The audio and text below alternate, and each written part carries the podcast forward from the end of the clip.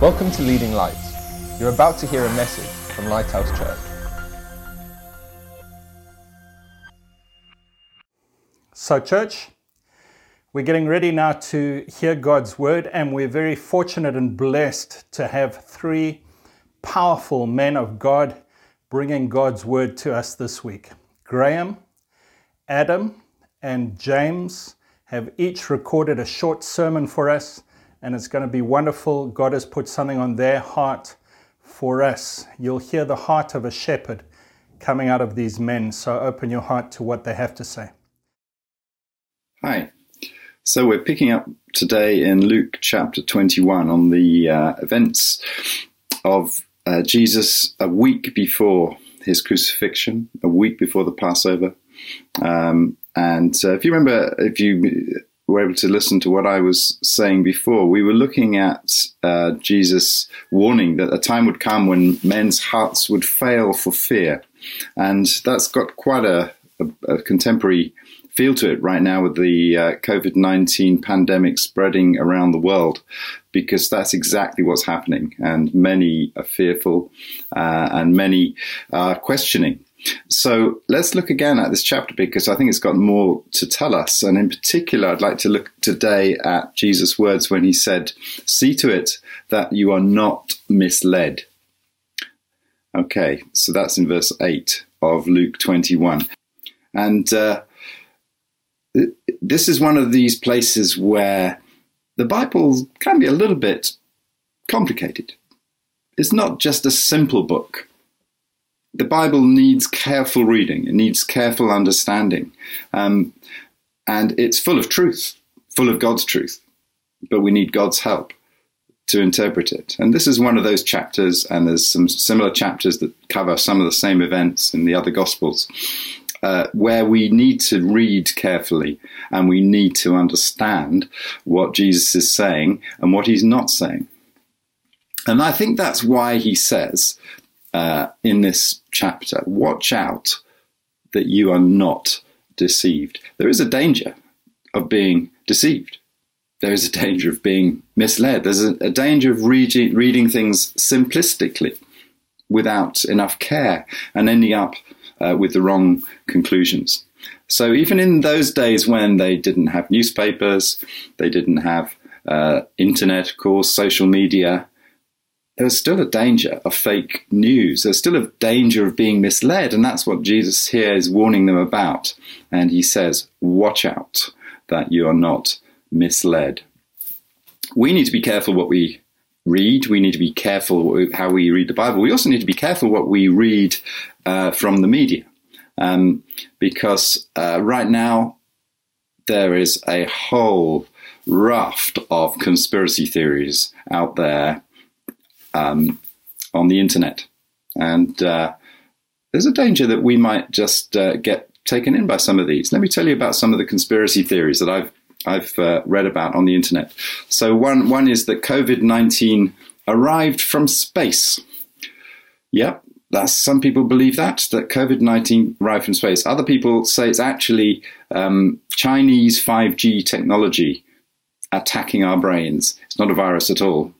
Um, and then I've also read that um, it's possible, some people think, to avoid getting COVID 19 by drinking cow urine.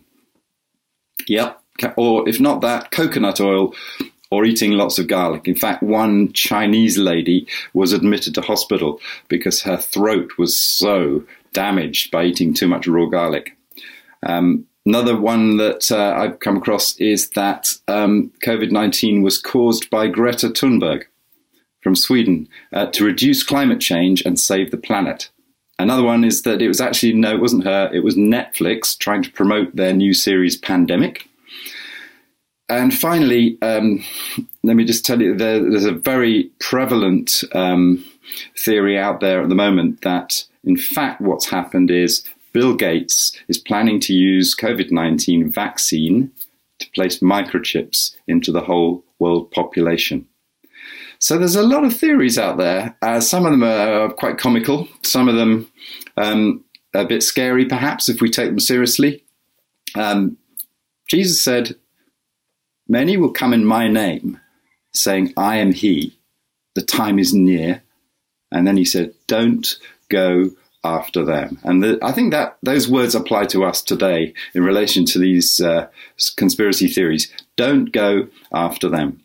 Uh, you also read many other places in the New Testament, for instance, in the book of Timothy, where Paul says in 1 Timothy 1 and verse 3, As I urged you when I went into Macedonia, stay there in Ephesus so that you may command certain people not to teach false doctrines any longer or to devote themselves to myths and endless genealogies. Such things promote controversial speculations rather than advancing God's work, which is by faith. So there's many there's many conspiracy theories, uh, but in fact, what uh, what the Bible says they are is they're controversial speculations, and Jesus says, "Don't go after them." Instead, what do we do? Well, instead we watch out. Watch out that you are not misled. And how do we do that practically? Well, I would say we watch out by reading the Bible. Okay, read the Bible more than we read what's on the internet. Get, get the balance right. And even if you don't understand it all, ask God for understanding when you read the Bible, because He will give understanding if we ask Him. Um, secondly, we watch out by having faith, not fear. So we need to exercise faith. We need to ask God to give us faith. And faith comes by reading the word. So those two are very much linked together. And thirdly, we watch out uh, by standing firm in what we know. And this is where the things that we've been taught over our Christian lives become very important. And if you've been a Christian for many years, you should have within you uh, a whole store of, of, Bible truth and Christian knowledge and truth, which has been put into you by teachers and books and, and good theologians. And this is a time that we need that. We need to stand firm in what we know. And so the promises that help us to stand firm. Promises of God. Now, our pastor, Greg, spoke recently about um, the promise that's here in verse 13 to 15. We won't look at that again, but there's, there's quite a few promises in this chapter, Luke chapter 21. Um, some of them are not as uh, positive as we might like. Not all promises are uh, promises of uh, roses and ice cream. Some promises actually are warnings but they're still promises. So in verse 17, Jesus says, Everyone will hate you because of me. Now, you might say, well, that's, that's not a promise I want to hold on to. Well, we, we need to know it's true because if it happens, and it does happen around the world, many Christians are persecuted today, then we need to know that it's actually something that Jesus said would happen. Everyone will hate you because of me. Okay, next verse 18, the next verse. But, he says, not a hair of your head will perish. Now that's a that's an encouraging promise. So you might be persecuted, but you won't perish. And by perish here, he's not talking just about this physical body that we have. He's talking about eternity. That in eternity we won't perish. Remember, one of the most famous verses in the Bible is John 3:16, uh, where it says that whoever believes in him will not perish, but have eternal life. And this is what Jesus is talking about here. Uh, not even a hair of your head will perish. And then third is another one, the next verse, verse 19. He says, Stand firm and you will win life. Stand firm and you will win life. Okay, so there's a promise with a condition. We have to stand firm. So, in conclusion, I'd just like to look at um, one final verse, which is in Ephesians chapter 6, about how we stand firm. And this is one of those places that uh, we often go to when we and we want to learn about the armor of God, because that's what the chapter is all about. And uh, Paul, in his letter here, goes through the different elements of armor that we put on as soldiers of Christ. And of course, they're all full of meaning. They're spiritual. Uh, this is spiritual armor. This isn't physical armor. Verse 13 says, Therefore, put on the full armor of God so that when the evil day comes, you may be able to stand your ground. And after you've done everything, to stand. And then it says it again Stand firm then with the belt of truth buckled around your waist. And it's interesting that of all the pieces of armor that he, he goes on to talk about, and we're not going to go into those today, the first one is the belt of truth. We need to have truth buckled around our waist. And so you can have your conspiracy theories or you can hold on to God's truth. And I think what we're be, being told here is that uh, that's what we, it's the latter that we need to do. We need to know the truth of God, which means we have to read about it. We have to um, draw on the resources that we have. And if you haven't, if you're a new Christian, if you've just become a Christian, then you need to find good teachers and good uh, Christians who will disciple you and, and show you how to read the Bible, show you how to access this truth. And that's what will enable us to not get carried away by uh, controversial speculations, things that don't lead anywhere really, and don't help us in focusing on what is right and what God wants us to believe. So let's stand firm. I cannot emphasize the importance of the Word of God. Not only does the Word of God tells us about who we are in Christ Jesus, but it also tells us about what we should be doing in Christ Jesus.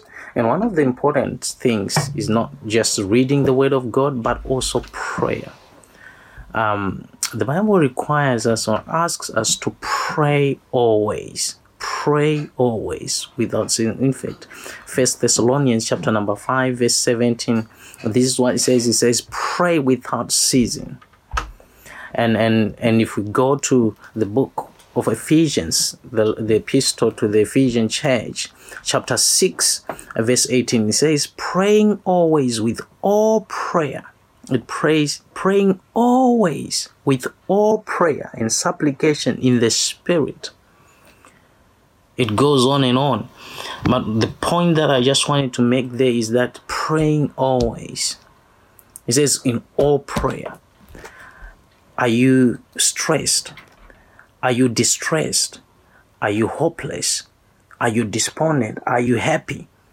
No matter the condition of, of, your, or, of, your, of your heart or what you are feeling, you and I are required to pray. It says this in, in Philippians, in Philippians 4, verse 6. This is what it says. It says, Do not be anxious about how many things is about anything. Do not be anxious about anything. But in everything, by prayer and supplication with thanksgiving, let your request be made known unto God. And the peace of God, that surpasses all understanding will garrison, will umpire your heart and your mind in Christ Jesus. You can ask me, what should I be praying for? I don't have anything to ask God. Look, there are different kinds of, of prayers that you can you can be doing right now, especially now during the, the lockdown period. You can worship God. You can praise God or you can just give thanks to God. This is what he says in, in First Thessalonians chapter number 5, verse 18. It says, um, give thanks always. It says, in everything give thanks to God, for this is the will of God in Christ Jesus concerning you. Give thanks. And in, in the place where I read earlier in Philippians 4 6, it says, But in everything, by everything in prayer, with supplications and thanksgiving, and thanksgiving, you can just give thanks to God if you don't have anything. But more importantly, I, I can leave this with you when Paul was writing to the church at Colossae, he gave them some of the things that he himself was praying for. He told them what exactly he was praying for them. And listen to this. In Colossians chapter 1, Paul says, For this cause, since the day I heard it, I do not cease to pray for you and desire that you might be filled with the knowledge of his will in all wisdom and spiritual understanding.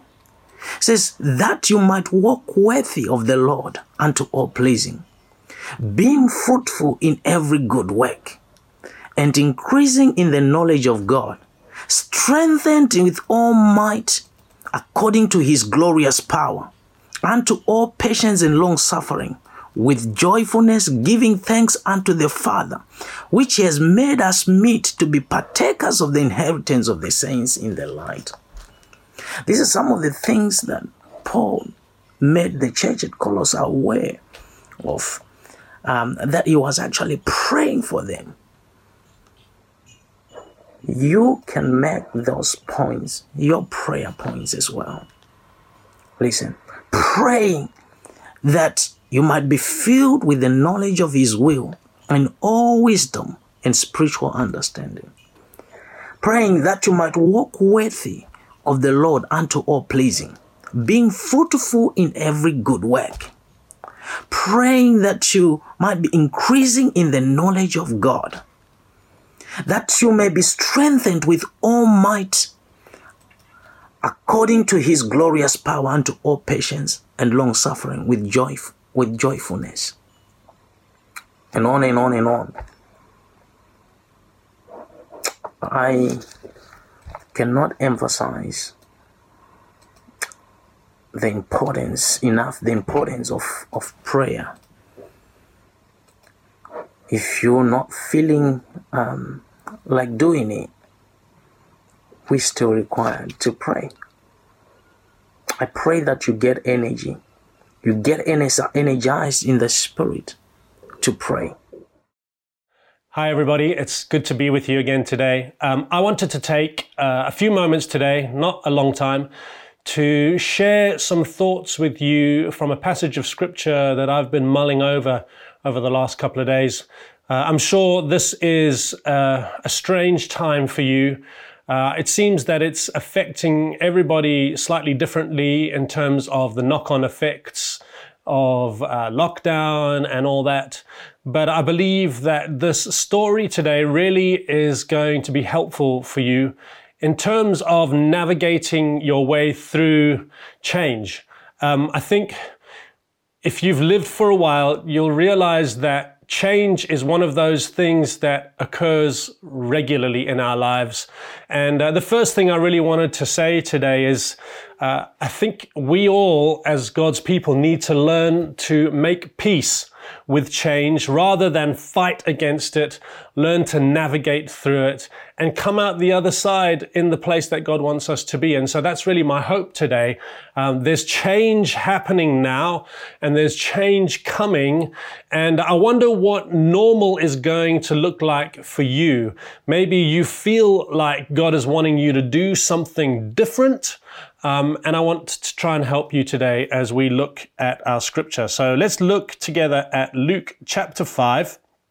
I'm going to read from verse 1 through to verse 11. And it says, One day, as Jesus was standing by the lake of Gennesaret, the people were crowding around him and listening to the word of God. He saw at the water's edge two boats left there by the fishermen who were washing their nets.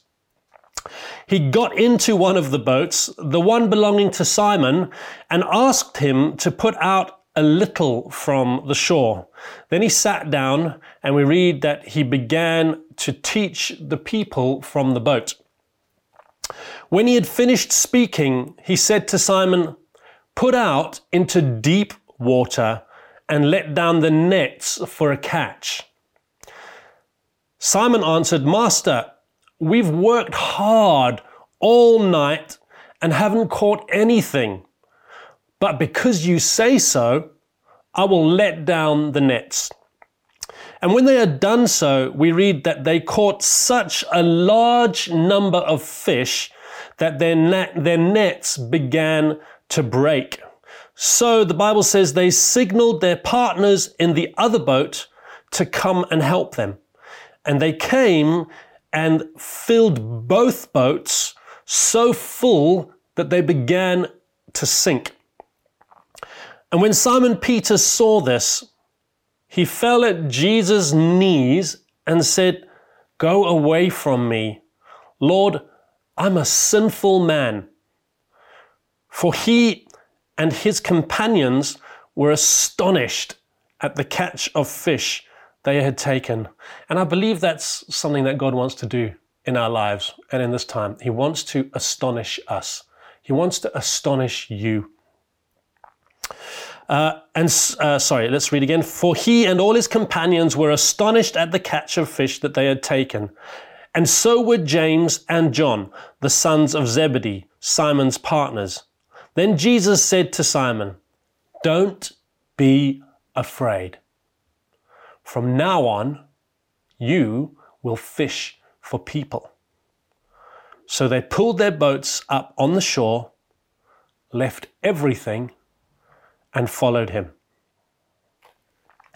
What a fantastic story for us to just begin to digest today. And that's what I want to do. I want to, I want to pick out a few things that stand out to me, that are speaking to me. And I'm trusting that God is going to communicate to you in your spe- specific circumstances and lead you forward. The first thing that stood out for me was in verse three, Jesus turns to Simon and he says to Simon, please will you take us out a little way?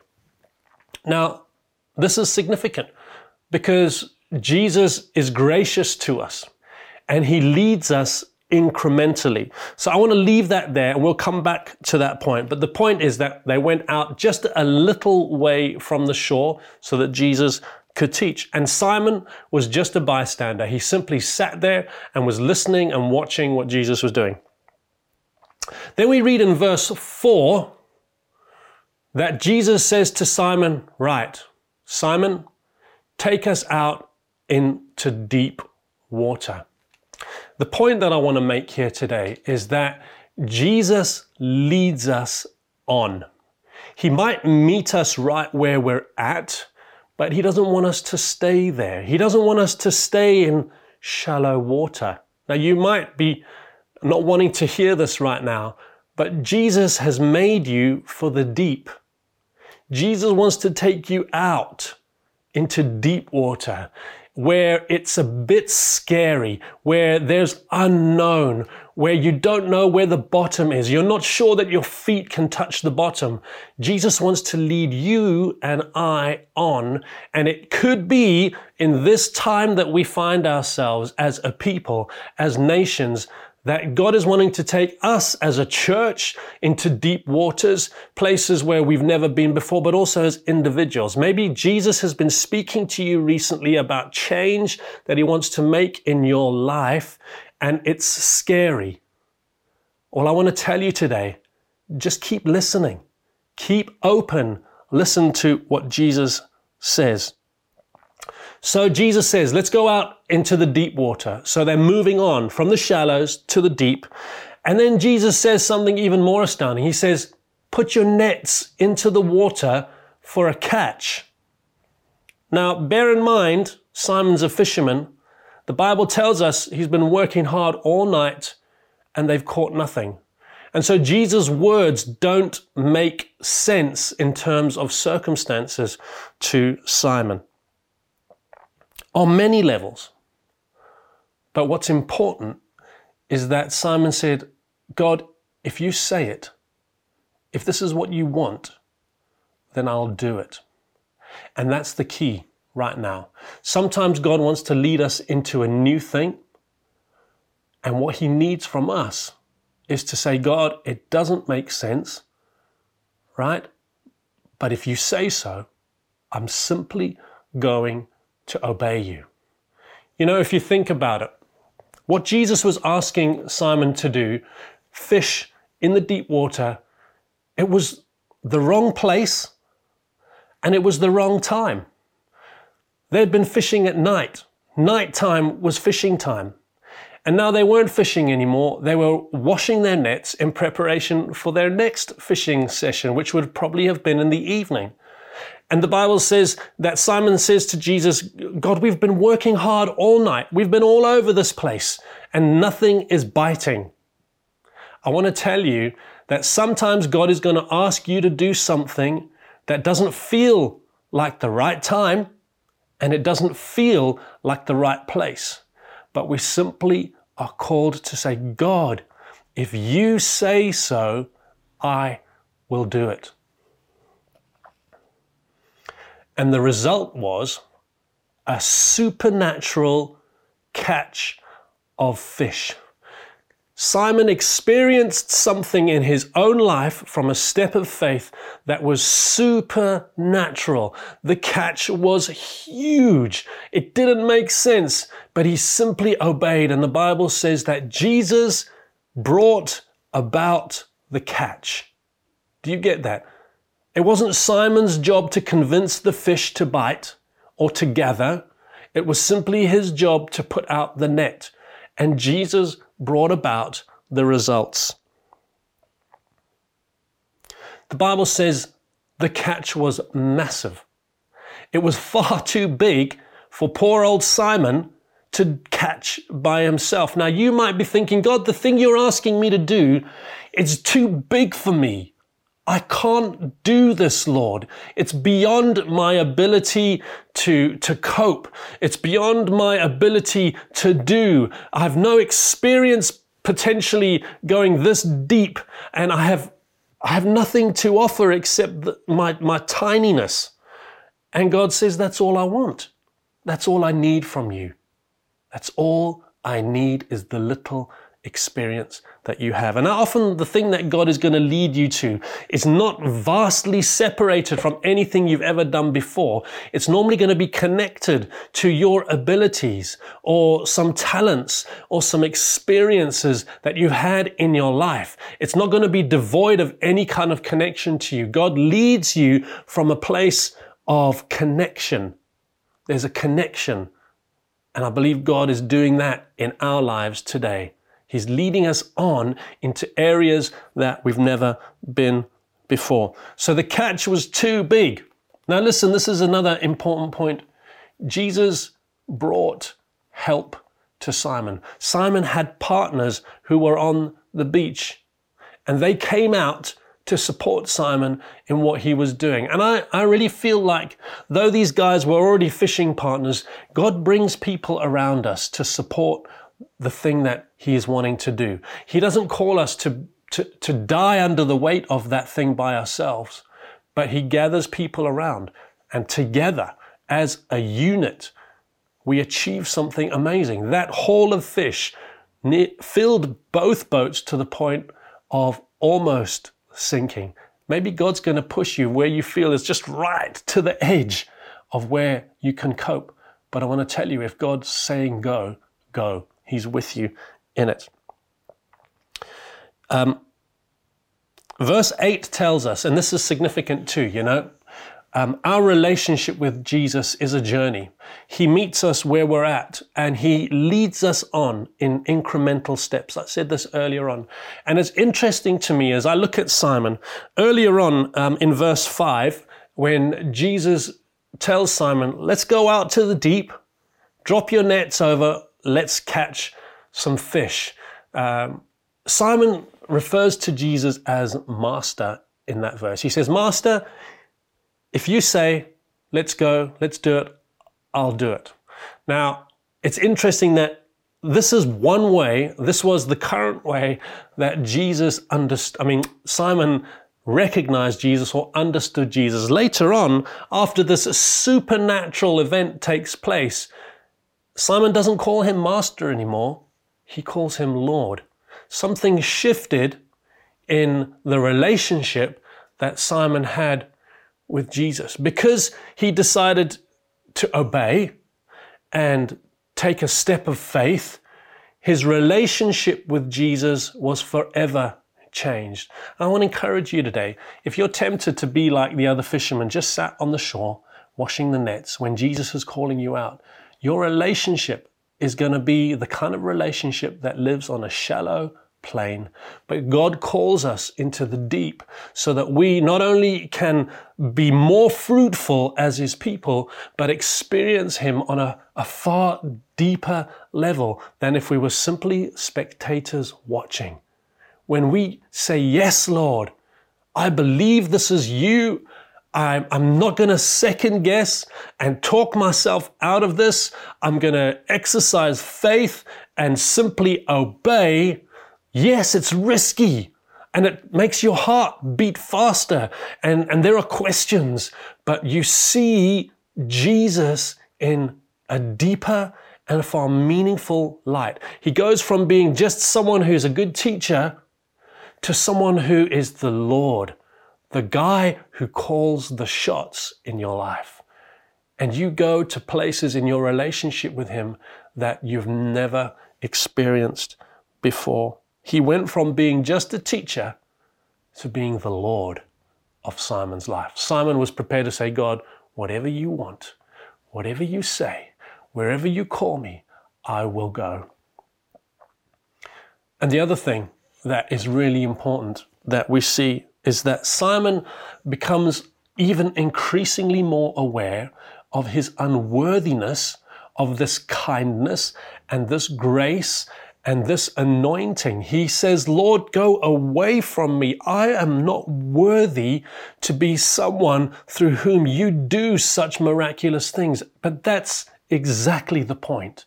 We aren't worthy, and yet God still chooses to do miracles through us today. I want to tell you, God is doing something significant in the world right now. On one hand, we might be fearing that what we had before is going to be broken and things will never be the same. But I want to tell you, God wants to take this situation right now for nations, for cities, for towns, for churches, for individuals to lead us on to His better. God has bigger and better, and He will take whatever the devil tries to use to destroy, and He will use it to bring increasing glory to Himself.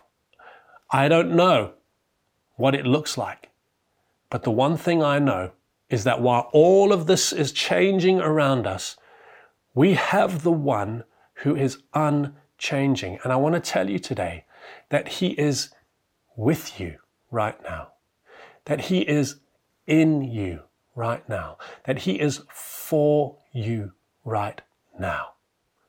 You know, sometimes the shallow water is not the safest and best place to be. Sometimes the deep waters are the safest place to be. You know, when a storm is blowing in, you don't want to be in the impact zone when you're in a boat. You want to be out in the deep. If a tsunami is coming, you don't want to be sat on the shore washing your nets. You want to be out in the deep, riding the waves with Jesus. And so I want to encourage you today. I don't know how that applies to your own life, but it, it, it grows in meaning for me personally. I'm trusting God to lead me through change in my own life. And I'm believing that God is going to do significant things in your life today as you are simply prepared to say, God, it, it doesn't look like the right time. It doesn't look like the right place. It doesn't make sense, whatever to me. But if you say it, God, I'm choosing not to second guess and talk myself out of it, but simply to obey you. God bless you, folks. Have a great day. Thanks for listening. Please visit leadinglightsnetwork.com for more resources and subscribe to our podcast on iTunes. Please consider supporting this ministry by making a donation on the giving page at leadinglightsnetwork.com or lighthousejersey.com.